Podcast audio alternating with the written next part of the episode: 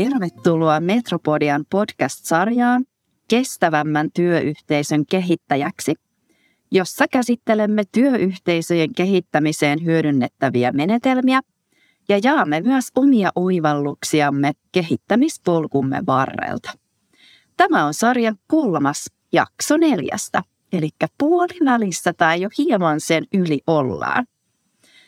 Tänään meidän aiheena on vahvista työyhteisön kehittämismahdollisuuksia.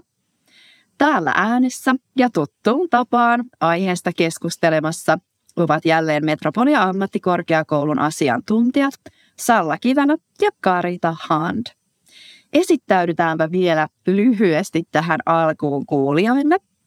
Moikka kaikille, minä olen Salla Kivelä, tutkimuksesta, kehittämisestä ja yhteistyöstä innostuva Metropolian yliopettaja. Hei vaan kaikille, minä olen Karita Hand, pitkään korkeakoulussa toiminut kehittäjäpedagogi, joka on uralla tehnyt myös esihenkilötyötä. Kiitos Karita ja tervetuloa kaikille kuulijoille mukaan. Me ollaan Karitan kanssa työskennelty nyt viimeisen kahden vuoden aikana reilun 20 sosiaali-, terveys- ja hyvinvointialan yrityksen kanssa tämmöisessä hankkeessa kuin Katse tulevaisuuteen, jossa me ollaan tuettu kestävien toimintatapojen rakentamisessa työyhteisöissä. No niin, lähdetäänpä tähän päivän teemaan. Eli sen jälkeen, kun ollaan saavutettu, kun lähdetään ylipäätään yhteiseen tai yhteiskehittämiseen, ja kun ollaan sitten saavutettu se yhteinen visio, sen jälkeen on sitten mahdollista tarttua niihin kehittämistavoitteisiin muutamaan ja laatia niiden saavuttamiseksi se ihan konkreettinen toimintasuunnitelma. Ja itse asiassa tästä vision tavoittamisesta tai sen saavuttamisesta keskusteltiinkin yhdessä tämän podcast-sarjan ensimmäisessä jaksossa ja sitten toimintasuunnitelman laatimisesta toisessa jaksossa, eli edellisessä.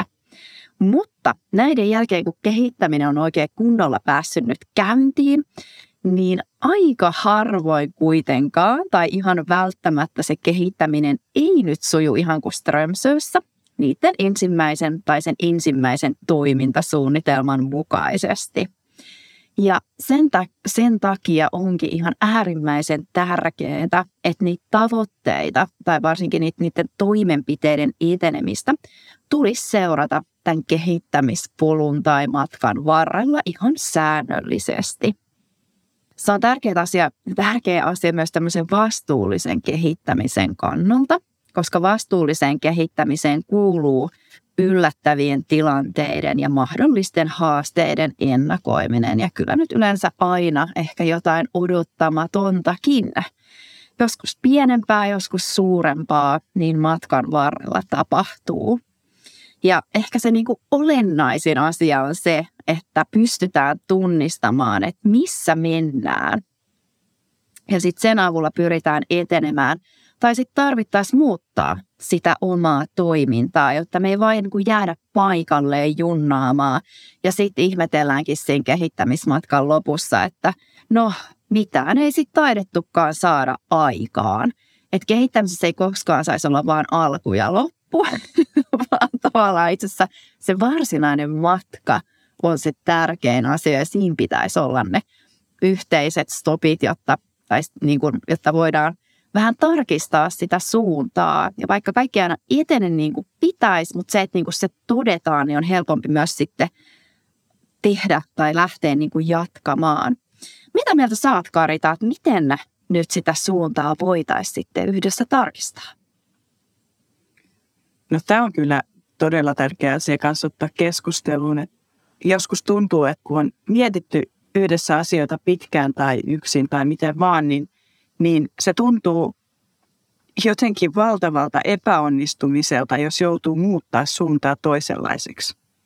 Niin, vaikka itse asiassa voi olla onnistuminen. Se on onnistuminen. Itse asiassa, niin kuin sä toit äsken tuon matkan, niin itse asiassa monesti se on se itse prosessi tärkeämpi kuin se lopputulos. Ja sen takia, sen takia täytyy hyväksyä se, että joskus epäonnistutaan Ja näistä epäonnistumisistahan me opitaan tosi paljon.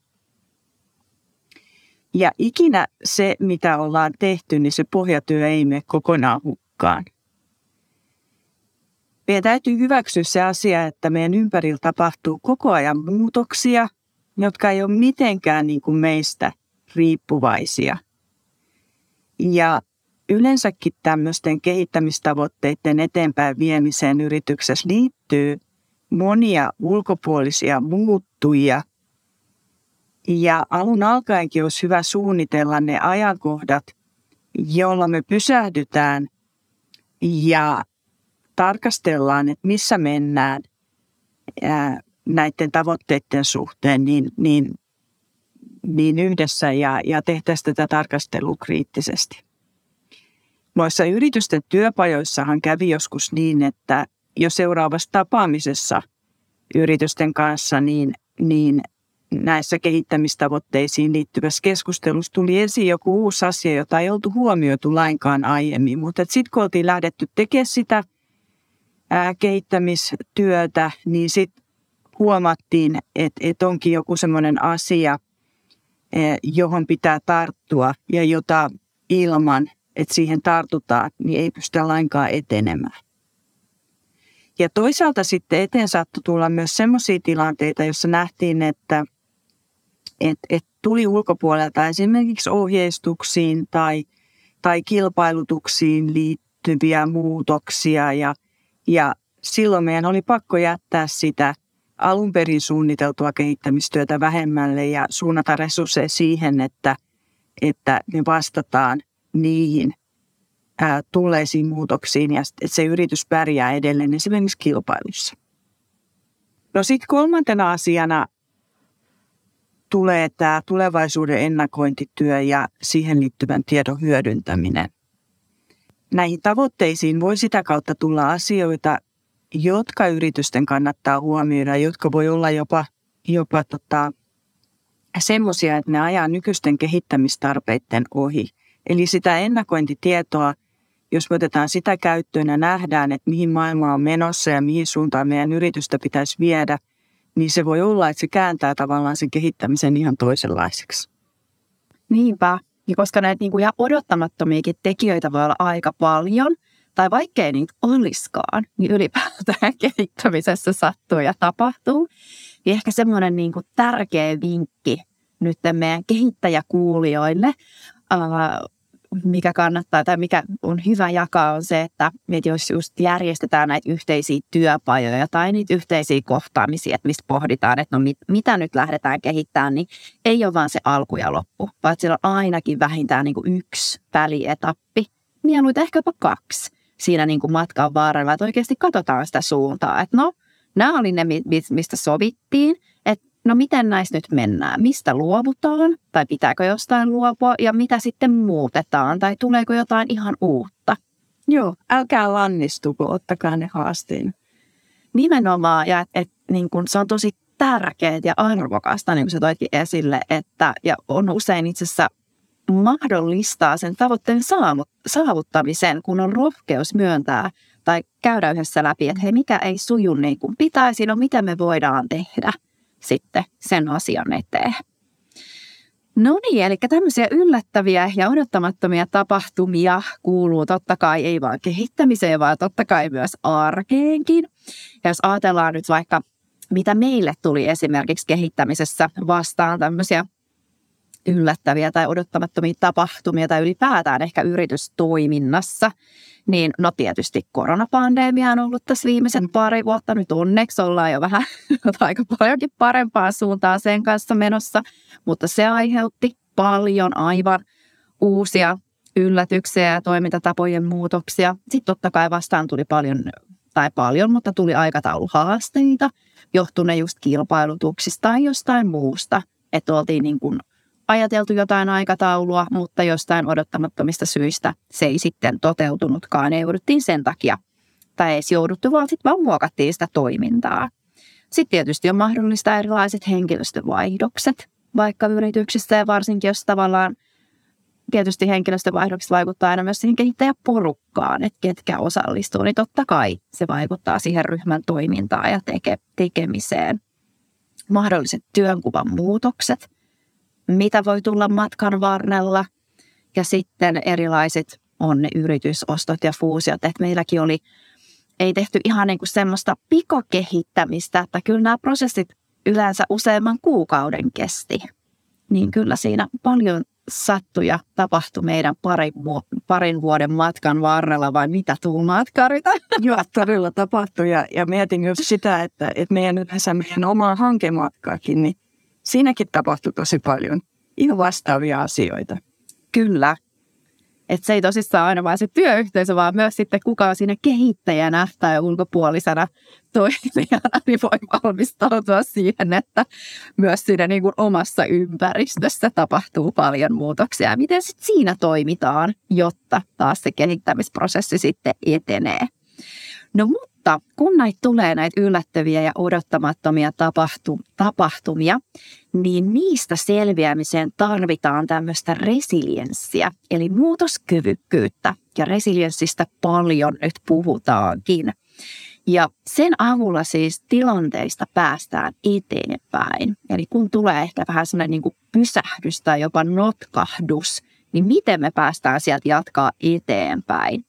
Ja resilienssin avulla parhaimmillaan pystytään saavuttamaan jopa enemmän tai parempaa kuin siinä lähtötilanteessa. Että me päästäänkin niin kuin sitä edeltänyttä tasoa, ehkä jopa ylemmäs tai ainakin sille samalle tasolle, että me ei vaan niin kuin jatketa ehkä semmoista niin kuin vajoamista sitten alemmas ja alemmas. Ja pitkällä aikavälillä, jossa on työyhteisö, millä on tämmöistä resilienssiä, niin puhutaan niin kuin resilientistä työyhteisöstä, niin pitkällä aikavälillä tämmöinen työyhteisö rakentaa toimintaansa kestävälle pohjalle, jolloin sitten tämmöisistä ehkä niin kuin yllättävistä tai odottamattomista tilanteista, joskus jopa niin kuin vastoinkäymisistä tai ehkä muutostilanteista tai jopa kriiseistä, sitten opitaan ja omaksutaan uusia tapoja toimia, niin päästään niin kuin aika jouhevasti eteenpäin. Mitä tota Karita, minkälaiset resilienssitekijät edistää tämmöistä niin kuin työyhteisön toiminnan muuttamista tämmöisissä yllättävissäkin tilanteissa? No yritys voi vahvistaa sitä resilienssiä tiedostamalla ennakoimalla siihen vaikuttavia tekijöitä. Ja kun me nyt puhutaan resilienssitekijöistä, niin niitä voi tarkastella sekä yrityksen että sen työntekijän näkökulmasta. Ja sekä sen yri, yrityksen resilienssitekijät että sen työntekijän tai sen yksilön resilienssitekijät, niin nehän on molemmat sellaisia asioita, jotka on tärkeitä siinä yrityksessä tai jossain muutostilanteessa. Noin yksilön resilienssitekijät on hyvin henkilökohtaisia ja painottuu ihmisillä eri tavoin. Siihen vaikuttaa ihan synnynnäiset ja opitut ominaisuudet ja ympäristötekijät ja ne kaikki karttuneet kokemukset, joita meillä kullakin on. Siihen vaikuttaa lisäksi se, että minkälaisia me ollaan persoonina tai minkälaiset stressin säätelykeinot meillä on, minkälaista osaamista, kokemusta meillä on, miten joustavasti me pystytään jossain tilanteessa toimimaan, mitkä on ne meidän arvot ja ihan sekin, että, että se meidän kokonaisterveys, se hyvinvointi, miten me voidaan, niin sekin vaikuttaa siihen, että, että, että miten resilienttejä me jossain tilanteessa ollaan. Ja tietysti se yleensä ihmisen elämäntilanne ja sosiaaliset suhteet ja, ja asenne, asenne niin on niitä tekijöitä. Niissä ihan valtavasti erilaisia, ihan meidän niin arjen pikkuinen asioita. On. Ja olisi kauhean kiva tietysti, jos me niin pystyttäisiin tunnistamaan jotenkin työyhteisössäkin toisiltamme näitä asioita. Että vähän tiedettäisiin, tiedettäisi, koska ei voi olettaa sitä just, että, me, että, että sinä ja minä niin, niin jossain tilanteessa, että meidän niin kuin resilienssikyvykkyys olisi samanlainen. Mutta sitten kun se ei ole, ja vaikka se mulla olisi vaikka heikompi, niin olisi jotenkin hyvä, jos tunnistaisi sen ja millä tavalla sitä pystyy sitten jotenkin vahvistamaan ja tukemaan siitä työyhteisössä, koska kyllä sitä työyhteisössä pystyy vahvistamaan, se on ihan varma. Niinpä, ja ihan se niin kuin oma niin kuin yksilön tai henkilökohtainen resilienssikyvykkyyskään on niin kuin samanlainen vuoden jokaisena päivänä, että tavallaan myös tunnistaa se, työyhteisön jäsenillä, että se vaihtelee, Joo. vaikka niin kuin yksilö pysyy samana. Kyllä, just näin. Joo. Ja eikä koskaan, niin kuin, eihän, eihän koskaan niin kuin, kukaan meistä ei ole niin kuin, aina erittäin resilientti tai erittäin tai resilienttikyvytön, että et, et kyllähän siinä on sitä niin kuin variaatio hirveän paljon. Mutta just niin kuin tuossa äsken toit esiinkin, niin kyllähän siihen vaikuttaa myös noin yksilön voimavarat hirveän paljon, että et, et mitkä ne sen henkiset voimavarat kullakin on. Mutta onhan noita omia resilienssitekijöitä mahdollista tunnistaa. Että et me voidaan ihan arvioida, meillä on keinoja arvioida niitä, että et tota, ja mitä enemmän me tiedetään ja tunnistetaan niitä itsessämme, niin, niin sitten me voidaan käyttää niitä tietoja niin kuin hyödyksi myöhemmin. Ja ihan semmoisia simppeleitä asioita, jonka kanssa voi käydä vähän tämmöistä itsereflektioaiheeseen liittyen, on, on se, että pohtii vähän sitä, että et, et minkälaisista työelämän haasteista esimerkiksi itse on selvinnyt ja minkälaisia taitoja tai keinoja käytti niistä selviämiseen. Ja onko oppinut, yleensä oppii näistä tilanteista, mitä on oppinut.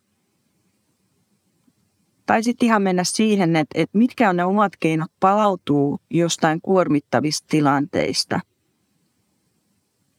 Tai että miten, ää, minkälaista tukea, toiselta saatua tukea tota niin, tai minkälainen toiselta saatu tuki on ollut hyödyllistä itselle ja miten voisi saada sitä tukea lisää.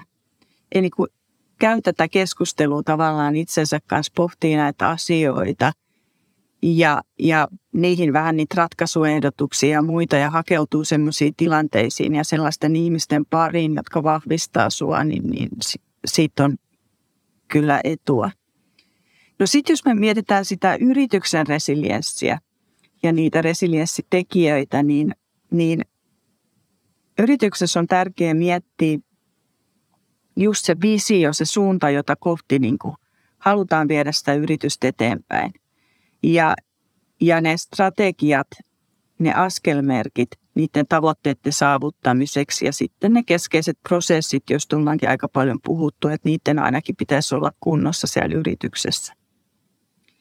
Ja mä itse ajattelen niin, että, että, että monesti kun me lähdetään jotain prosesseja kuvaamaan yrityksessä, keskeisiä prosesseja, niin se tuntuu, että se on niin kuin ihan valtavan iso työ. Siellä on ihan valtavasti kaikkea, joka pitäisi kuvata auki. Mutta kannattaa lähteä siitä, että meidän yrityksessä on kuitenkin semmoiset tietyt ydinprosessit, tietyt kivijalat, joiden ainakin pitää olla kunnossa. Ja ne luo pohjaa myös sille resilienssille. Eli lähtee niistä muutamasta, prose- mu- muutamasta ää, prosessista. Ja sitten se, että miettii niitä yrityksen arvoja. Arvoja erityisesti tänä päivänä, kun me kilpaillaan työvoimasta ja asiakkaista ja, ja arvot on tärkeitä siinä.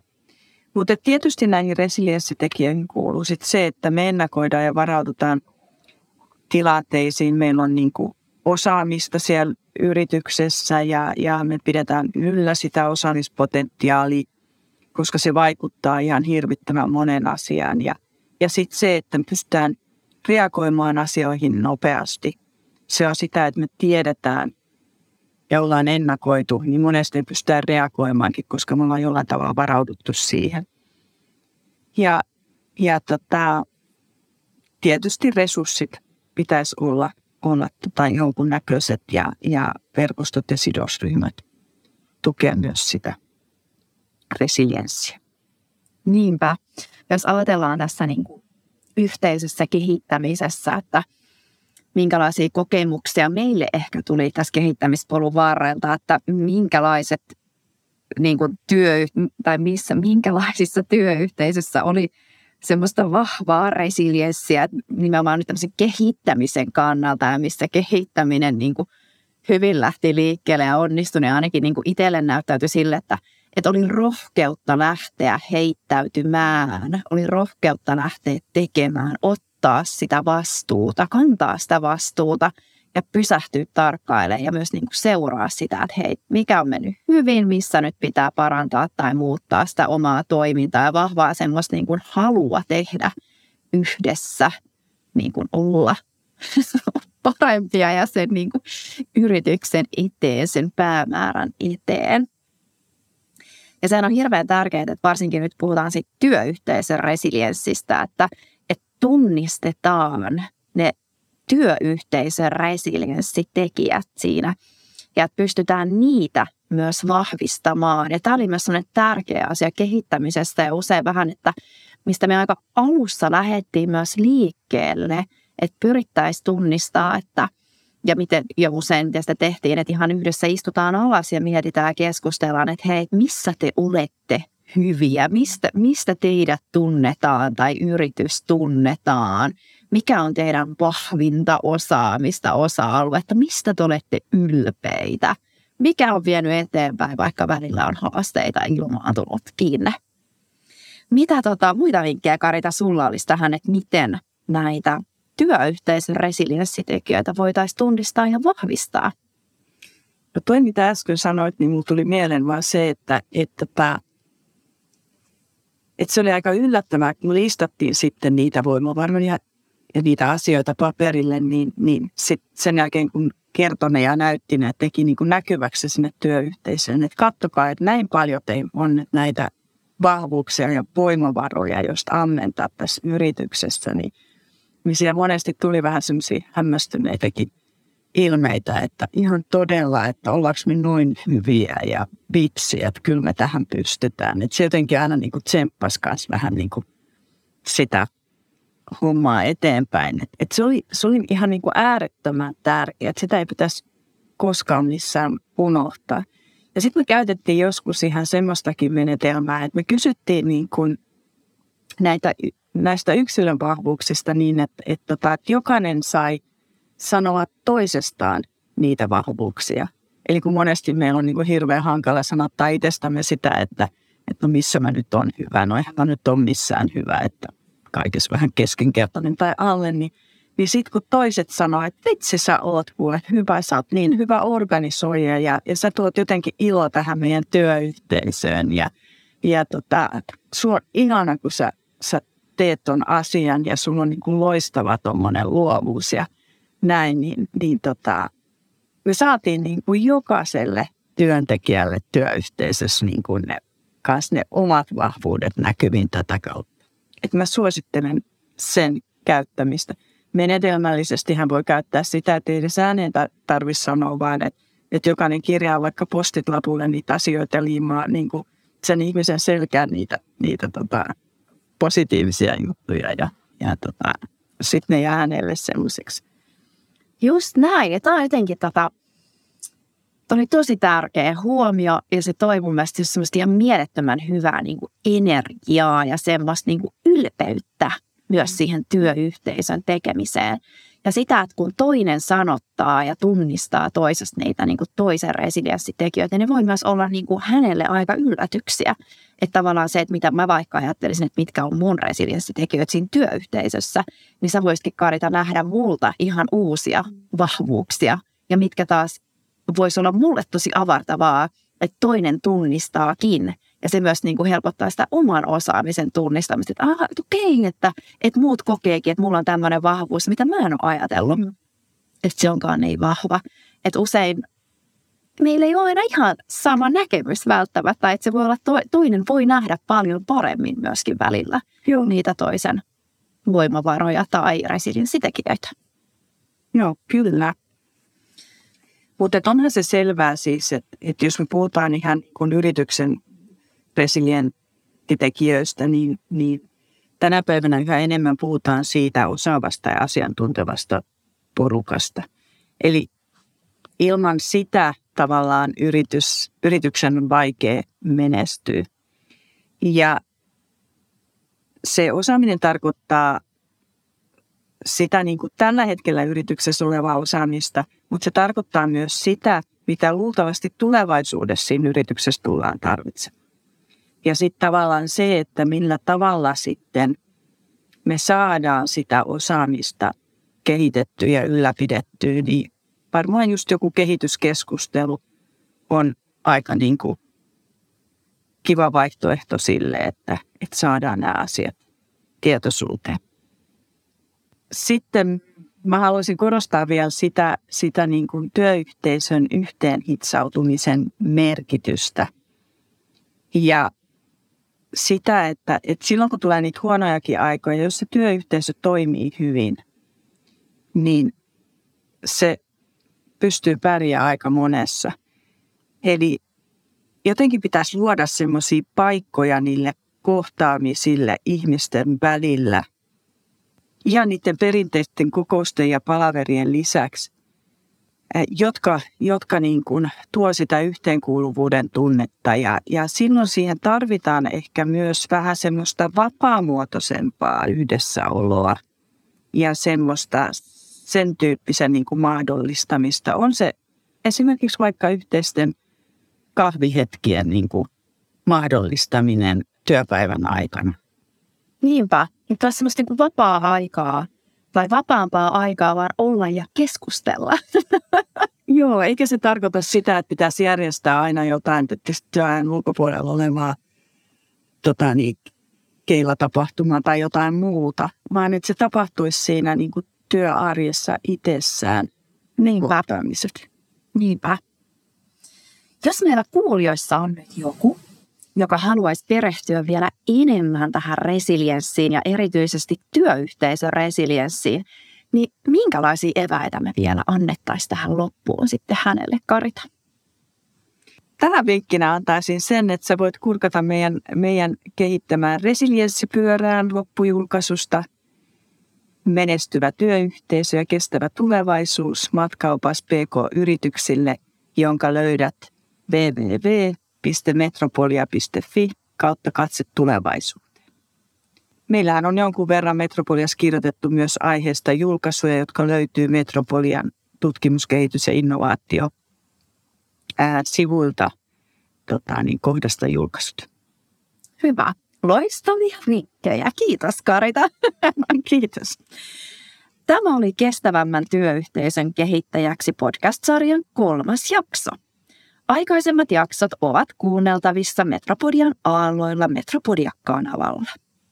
Seuraavassa ja samalla meidän viimeisessä jaksossamme tullaan keskustelemaan kokeilemisen uskaltamisesta sekä kehittämiseen osallistuneiden työyhteisöjen kokemuksista ja oivalluksista yhteisen matkan päättyessä.